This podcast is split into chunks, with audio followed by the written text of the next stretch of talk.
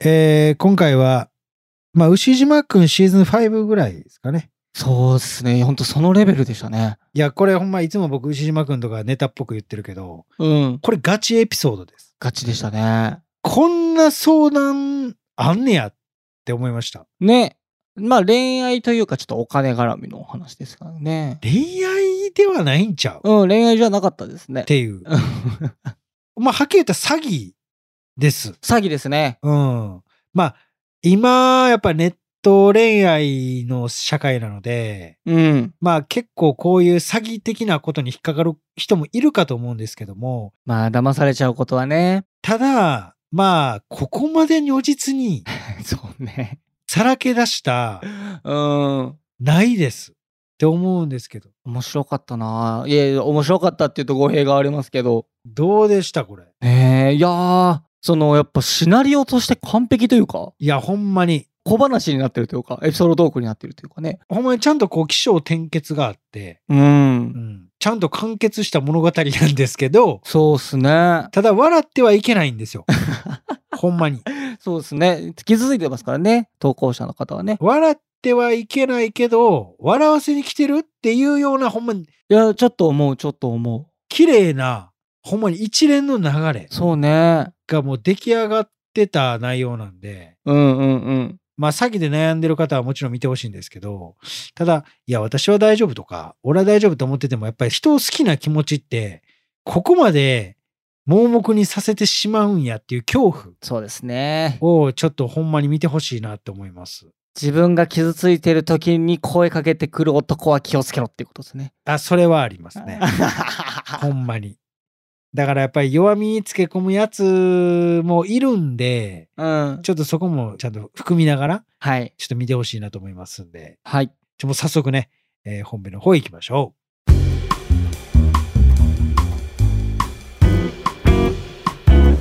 う。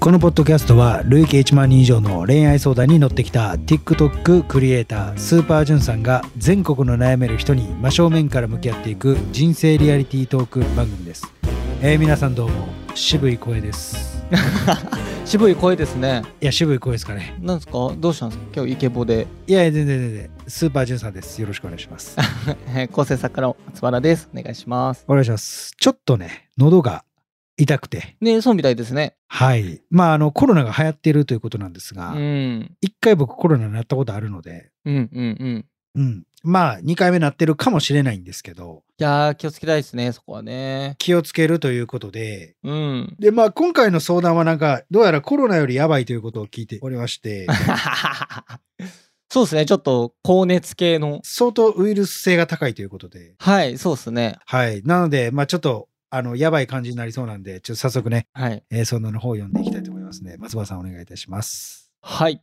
えーペンネーム、おゆさんです。おゆさん。えーモラハラ彼氏と別れる勇気をくれた人は、虚言借金男でした。どういうことってえー これ、いい導入ですね。いい導入やな。はい、続きいきますね、はいえー今は婚約者がいて、この実務を受け入れてくれていますが、メンタルが落ち込むと、この過去が嫌になり、また借金が足かせに感じ、婚約者にまで迷惑をかけている自分が嫌になります。うん。きっかけは同棲してからモラハラに気づき、話し合いのできなさに別れも切り出しづらく悩んでいた時でした。うん。虚言借金男は聞き上手で別れる背中を押してくれました。うん。そこまでは良かったのですが、支払いがどうしようもなく、一時的な間に合わせで消費者金融を利用するよう言われ、したところ、カードを渡すように言われ、言いくるめられてしまいました。うん。どうにか返してもらいましたが、渡されたカードが自分のものではないことに後から気づき、カードをスマホアプリから止めましたが、上限の50万まで借り入れされた後でした。うん。問い詰めたところ30万からだと言ってましたが明らかに上限で毎月自分が払うと言いつつ全く返されませんでしたそのまま虚言借金男が指輪の外し忘れで既婚なことに気づき問い詰めたらまた嘘と力でごまかそうとしてきましたうん。そのままなぜか居候の友達まで押し付けられて、その友達も家賃払うとか言いつつ払わず、貯金箱の小銭を全部抜かれていました。うん。姉妹に子供が生まれて時間の自由が消えたと同時にすべての連絡をブロックされ連絡もつきません。うん。自分も助けるから車の借金より安いから気にしなくていいの。もう過ぎたことだし、今二人でいられるの幸せでしょと前向きに明るく寄り添ってくれる既婚者に申し訳なくて定期的に消えたくなります。助けてください。話せば少しは気持ちが晴れるかと思って投稿します。とのことです。いや、もうす、これ、どっからすごい。 これすごい。読みにくいわ。 そうですね。これはもうちょっと整理しないとダメですね。どういうことなんですかこれ、ちょっとこれやばいよ。とりとりあえず、とりあえず伝えたい言葉へ。そうそうですね。で一旦ちょっと整理しましょうか。一旦整理します。はい。えっ、と、まあ、おゆさんが、モラハラ彼氏さんと付き合っていたと。それが虚言借金男やったっちゅうことですよね。いや、これが違うんですよ。そのモラハラ彼氏と付き合ってて、うん。その彼氏と別れなよって言ってくれたのが、ああ。だから優しい男が、実は虚言借金男だったんですねやばすぎやん。やばすぎですよね。やばすぎやん。で、その虚言借金男と、まあ、こう、なんかつるんで、まあ、お金取られたり、こう、なんだかんだありつつ、うんでも、おゆさんは今、婚約者がいると。うん。最初のモラハラ彼氏とは別の方ですね。うん。婚約者がいて、その婚約者さんに、虚言借金男にこう背負わされた借金とかの話をするのがちょっときつくて消えたくなってしまってますっていう相談ですね。ああ、なるほどね。そうそうそうそう。え、ほんならこの虚言借金男はもう連絡つかないんか。あ、そうか。連絡つかないですね。だからもう、逃げたってことですよね。そう、お金取られて逃げられちゃったっていう。なるほどね。はい。はい。まあ、とりあえず概要は分かりました。すごいな。すごいことですね。じゃあ、じゃあちょっと早速ですが、おゆさんにお伝えしたいことをお願いします。まあ、おじさんもね、婚約者いるので、はい。あの、まあ、こんなことも言うの、あれなんですが、まあ、今後もし、うん。こう、人を付き合いをする上で、うん。どういうのに気をつけたらいいかっていうのをアドバイスしますね。あ、はい。クズはですね、話の途中に時折事実を混ぜて話します。ってことですね。ああ、怖いなあ、それは。まあ、正直僕はクズの見極めできる人っていないと思ってるんですよ。難しいですよね。隠れてますからね。だって、そう、結局、騙そうと思ったら誰でも騙せません。うんうんうん、そうですね。はい。なので、まあ、時折そういう事実を入れて、こう、話をしてくる人っていうのは、うん。やっぱクズ度率高いんですが、まあ、そういう人って結局普段の言動で、ちょっとおかしいなっていうところが多いので、うんうんうんそういうところをちょっと気をつけていけば、うん。うんまあ、今後、男性にしろ、女性にしろ、うん。まあこういう変なやつ、虚言借金男みたいなやつには引っかからないんじゃないかなっていうふうにうーん、そうですね。思いますね。まあある種、何なんでしょう。え、これどういうことなんやろどっから行きますこれ。いや、これはどうしましょうかね。いや、まあ、モラハラ彼氏、まあ、その時点で嫌だったんですけど、そのモラハラ彼氏にモラハラされている、こう、傷ついた心を助けてくれた人がうん、虚言借金男だったわけですよね。だから聞き上手やからでしょうね。そうそうそうそううんそう、聞き上手って書いてありますね。うん。別れる背中を押してくれました。そうだから、えーそんな彼氏やめときなよとか言って、こう、別れなよって言ったその隙をついて、まあ、自分がクズやからね。もうどう接していいかわかるんでしょうね。そうですね。だって虚言借金男は、虚言借金だけじゃないと思うで。いや、そうですね。オールマイトやと思う、これ。てか、これ普通に犯罪ですもんね。うーん、犯罪やし、こうもうほんま、南の帝王っすよ。マジで。本当そうですね。これ、力さんですわ。うん。完全に。金融界の鬼が、金融界の鬼やし、利息統一で済まへんと思う、こんなもん。すごいな、これ。うん。ねえ支払いがどうしようもない時点で、やばいやん、もそうですね。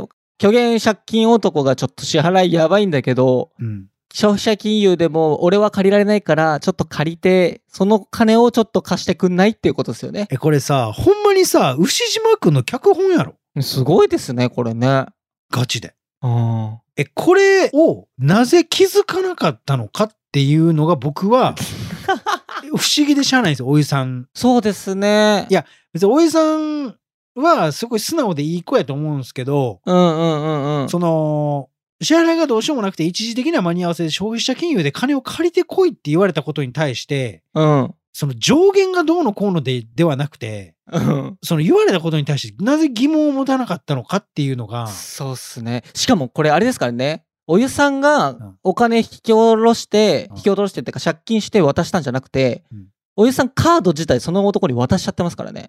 いや、そうなんですよう。ん。え、カードを渡すように言われ、言いくるらめ、あ、だからおじさんがカード作って、そうそうそうそうそう。それを渡したと。で、多分、うん。暗証番号とかも 言っちゃってるんじゃないですかね。え、だからさ、お湯さん、バカ やろ。言っちゃ悪いけど。お湯さん、これはダメだね。お湯さん、こお湯さん、れ、うん。お湯さん、お湯さん、これバカだわ。お湯さん、これちょっと冷めちゃいますよ。お湯でもさすがに。いや、さめちゃうわ、これ。左右や、左 右。左右は体にええけど、そうね。冷めちゃうよ。これはちょっと、え、だってこれ、お湯さんじゃなくて、うんうん。聞いてる人、うん。どう思うんやろどうなんすかね。ちょっとさすがにアホやな、思えへん。うん、ちょっとね。いや、でもわかんないですよ。この、今、虚言借金男って、うんネーミングされてるからですけど、うんすごいイケメンで、しかも傷ついたお湯さんを優しくしてくれて、その人が、いや、実は借金があって助けてくれないって言ったら、ちょっとお湯さんも心揺らいで貸してあげちゃったのかもしれないですよね。この人なら信用できるって思って。 いや、ダメダメ。そんなこと聞いた時点で左右にならなあかんわ。冷めないとね。冷めなあかんうんわ。。え、だってそれやったら、なおさらアホやな思いますよ。おじさんが。まあ、そうね。だってそれ、結局、自分のこと大切にできてないから。そうですね。そうですね。うん。だからそれやったら、多分この虚言借金男じゃなくって、今の彼、うんうんうん。今のこの婚約のいい彼氏さんやったとしても、うん。なんかあった時うまくいかんで、絶対。あ、そうですね。うん。だから、そこは、この最低なやつがどうのっていうことじゃなくって、うんうん。やっぱり自分のことを大切にできる人間性を育んでいかないことには、ああ、そうですね。何かあった時に絶対にもうダメになってしまうから、お湯さんの危機管理能力とか、そのいう話ですよね。そうそうそうそうそうう。ーん。こんなん、こんなんカーストの最下位や で。もう搾取の鬼よ。いやー、これ搾取されちゃいましたね、お湯さんね。これアムウェイの一番前におるタイプやわ。怖い。もうエメラルド会員ですね。エメラルド会 員。僕アムウェイから助けたことあるんでね。あ、そうなんですね。すごいな。はい。僕アムウェイのパーティーに乗り込んでボゲー言いに行きましたからね。アムウェイのパーティー行ってみたいな、ちょっと。アムウェイのパーティーめっちゃおもろいっすよ。じゃあ、そのアムウェイのパーティーの会じゃないんですよ、今日。 別に。いやでも、うん。いそんな感じちゃいますや、でもそうですね。ちょっと、まあ、洗脳とは言わないけれども、言いくるめられてしまったっていそう。ね。今の収入で満足してるみたいな。うわー出たー副業があるんだけどっていうね、そう。みんなでパーティーとかよくすんねんみたいううわな。なんか、家族やん、俺ら、みたいな。ーうんうんうんうんうんもう仲間じゃんねそういう感じかもせえへん。あーすごいなこれうん。だから、これ何でそこまで、ねえだから本当にいいそれ聞き上手だしその振る舞いが上手だったんでしょうね虚言借金男はうん。すごく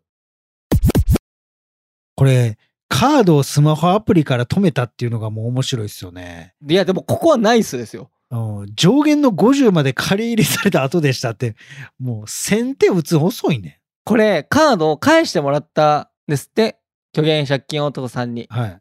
お湯さんははい。そのカード自分のじゃないことに気づいたわけですからね他人のを返されたわけですからねえーどういうことやろうだから、あの、多分、虚言借金男は、まあ、カードもらって、お湯さんのカードをもらって、はい。返してって言われたから、別のカード返してんですよ。うわ、怖っめっちゃ怖いっすよね、これね。めっちゃ怖いやん。うん。これほんなら多分借金してないかもせえへんで。え、どういうことこれビジネスなんちゃうあーえ、売ったってことカードだから、結婚詐欺みたいな職業してるんじゃないえー、怖っあー、あるかも。だから、虚言借金男なんじゃなくて、実は金持ちなんじゃないだからそれで、稼いでるんじゃないだから、シンプル詐欺男。シンプル詐 欺。ヤマビーじゃない方の詐欺やったわよ、これ。えー、白詐欺。黒詐欺じゃなく。これ白詐欺。あ、白詐欺言うたらなんか全然あかん感じになるから。 これ、多分そうちゃう。ありえる、ありえる。うん。だって、これ、用意周到ですもんね。別のカードがあるってことですもんね、返す。別のカードあるし、うん。その上限の50まで借り入れするっていうことに対しての躊躇がないやん。っないですね。ていうことは、最初っからそれを借り入れしようっていうのがもう明らかに分かってたわけで、うんうんうんうんっ。てことは、お湯さんに対しての、その罪悪感だったりとか、うん。行為なんてものがもうないなんてみじんもわかるじゃないですか。そうですね。うん。だから、これは単純に詐欺師なんちゃう これ詐欺ですね、確かにね。これは、 これは詐欺だな。うん、これ多分詐欺師やと思う、普通に。うん。だから多分あれやわ、こう稼ぎ方とか、いろいろこうあるけど、うん。こういうのって出回ってんじゃないですか。ありそうですね。うん。うん。しかもその、騙されちゃいやすいですもんね。傷ついてる時ってね。うんうんうんうん。い優しくされたりとかしたら、や、そうなんですよ。ね。ほんで俺これ、結婚してんのも嘘かもしれへんけど。怖っ。え、そのね、実は結婚してたっていうのがその後バレるわけですけどね、指輪をしてて。バレたんじゃなくてバラしたんじゃない怖いんだけど。だから沼らせるために、うわー、そういうことか。うん。だから見てたんじゃないだから結婚詐欺師とかやったらそこまで見てると思うし。うんうんうんうんうん。確かに確かに。だかどのタイミングでどのカードを切っていくかっていう。ら自分のこと好きにさせて沼らせて、もっと金をそうそうそうそうそうそうそう。払わせようとしたってこと。そう。えーめっちゃ怖いよ、これ。だからもう強欲な壺出しまくってエクゾディア揃うの待ってるみたいな ね。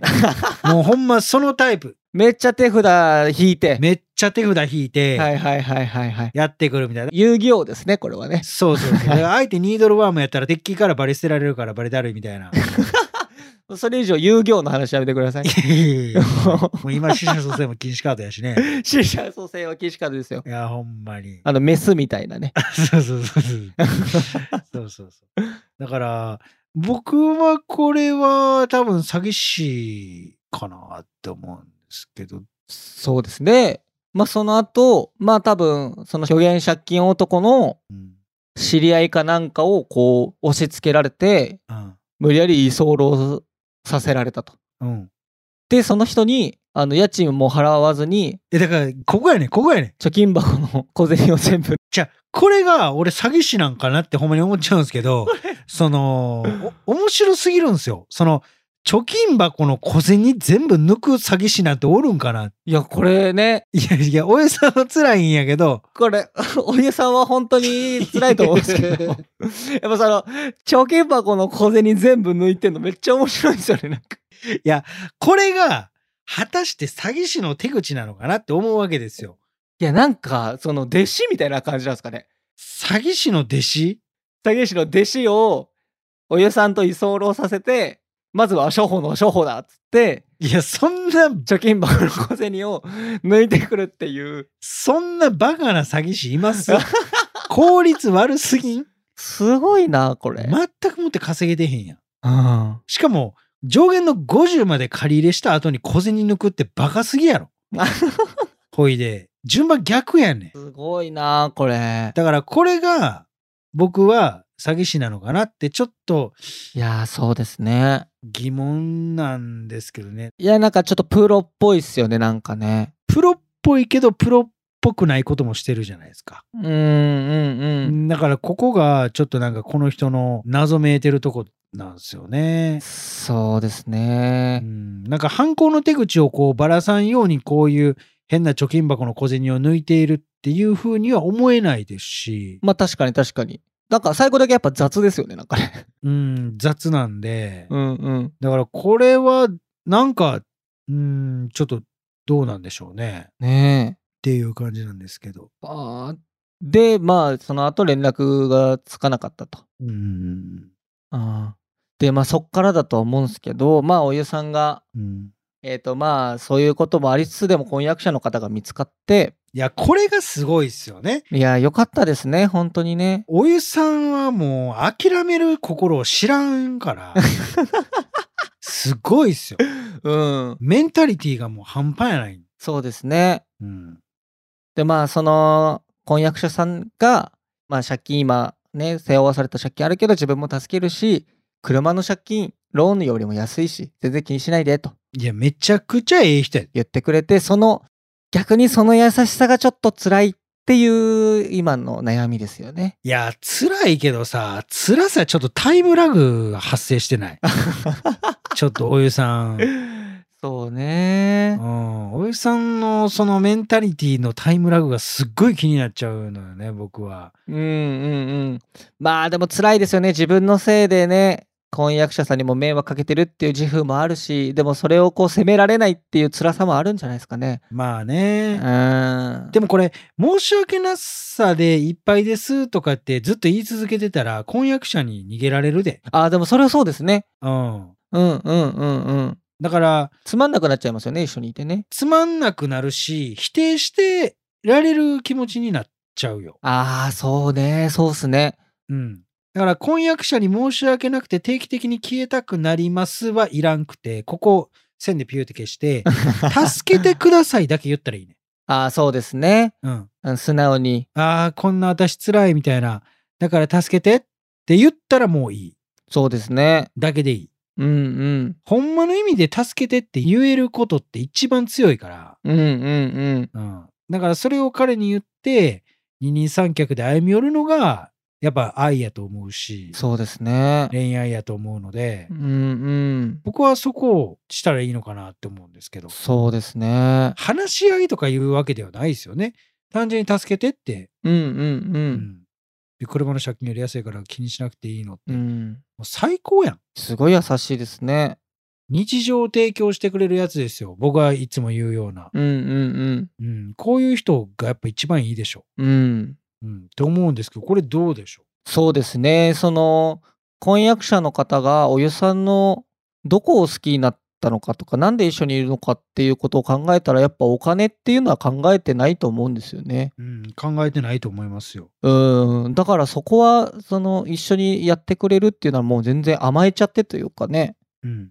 その借金があるっていうのを乗り越えてまで婚約者さんがお嫁さんと一緒にいたいっていうことだと思うのでね、うんこ。こは全然、なんか気にしなくていいと思いますけどね、やっぱね。え全然気にせんでええし、うん。え、そんなん言うたら経営者の妻とか、彼女さんとかも無理やで、多分。ああ、でもそうですね。だってもう数千万とかやん。うんうんうんうん。もう無理やもんっていうね。そうですね。それがお金で換算したら、いや、うちの旦那こんなに稼いでるのに自分はこれしか稼いでないとかで消えたくなるみたいなことですもんね、今、お嫁さんがおっしゃってる。でもそんなこと全然ないですからね。え、全然ないっすよ。うんうん。え、別にさ、って思うんすけど、別に日本とか、うん。別に生きていけるでしょ。生きていける生きていける。全然1億借金してもうん。生きていけるっすよ。全然生きていけますよ。極論言うたらの話だけどね。うんうんうん。あの、1回ぐらいやったらね、うんうんうん。 50はいけるって。全然いけますよね。全然いける。なんやったら、これで今一人やったら、まあちょっとこう、あーってなるけど、そうね、辛いですけどね。助けてくれる人がいてるし、うん。しかもそれは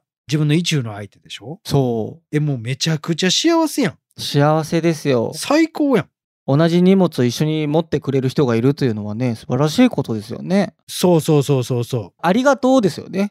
いや、ほんまありがとうっすよ。うん。ごめんねではなくてありがとうですよね。そうそうそうそうそう。だからそれをやっぱりこう言える関係性まで持っていかなあかんですよね、今。うんうん。まだそこまで行ってないっていうのがあるんで。そうですね。うん。だからそこまで行けたら、全然気持ちは晴れるかなと思ってますけどね。うんうんうんう。うんん。だから話せば少しはってなるんですけど、少しはじゃなくてもうどんどんうん。いけると思いますし。そうですね。まあ今回この牛島くんのような出来事があったからこそうん。あの気づけたわけやしねそうですね。これほんま牛島くんやい僕、このエピソードを話せるようにした方がいいと思います。やガチでうん、あの、えどこでも受けると思いますよ。この話。いやねえおじさんには申し訳ないけどうん。これ脚本やもんいや、そうそうそうそガチでう。うん。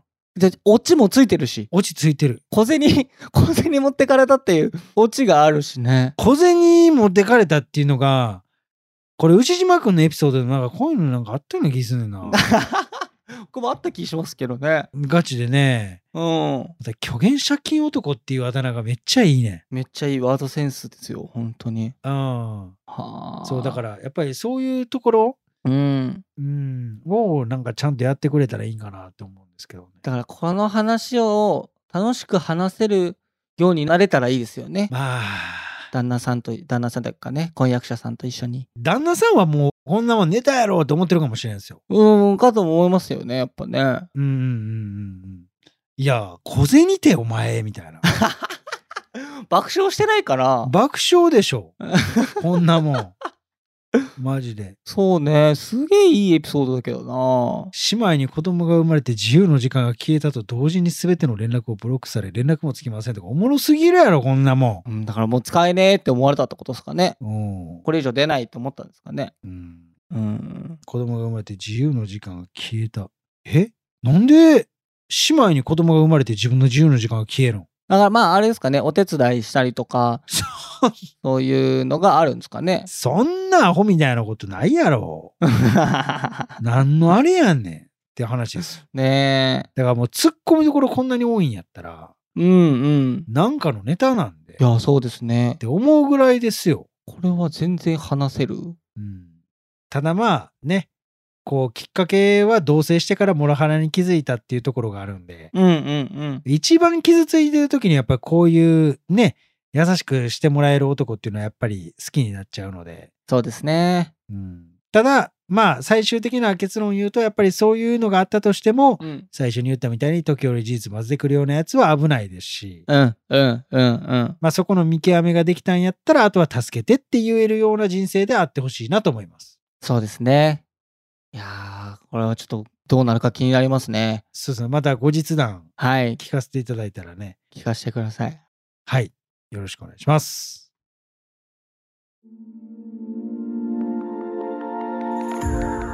このポッドキャストは恋や人生に悩むあなたからのメッセージを募集しております。概要欄にあるフォームから送ってください。そしてね、この番組が面白かったという人に関しては番組フォローと高評価、そして SNS での感想もお願いいたします。ハッシュタグお悩みバーをつけてつぶやいてください。ひらがなと漢字でお悩み、カタカナでバーです。そしてね、このポッドキャストに出演してくれる方っていうのも募集してます。直接こう僕に相談したい、生で詳しく聞いてほしいという方は、概要欄のフォームに出演可能と書いて送ってください。当日はね、ズームでの収録になりますので、顔出しなどはないです。えそしてね、えスタッフの方から連絡がえ来るかと思いますので、連絡の取れるメールアドレスのね、記載の方もお願いいたします。えーぜひぜひね、待ってますんで、お願いいたします。お願いします。で、え1対1の、えー相談とかもやってますので、まあ、それに関してはポントっていうところでやってますんで、そちらでお願いします。で、えーインタビューも撮影やってますので、まあ、そちらに関しては毎週土曜日に、えー大阪の難波の引っ掛け橋っていうところで、19時、まあ、7時から7時半ぐらいからね、やってますんで、またお待ちしておりますんで、来てください。はい、えーそれではね、また次回お会いいたしましょう。さよなら。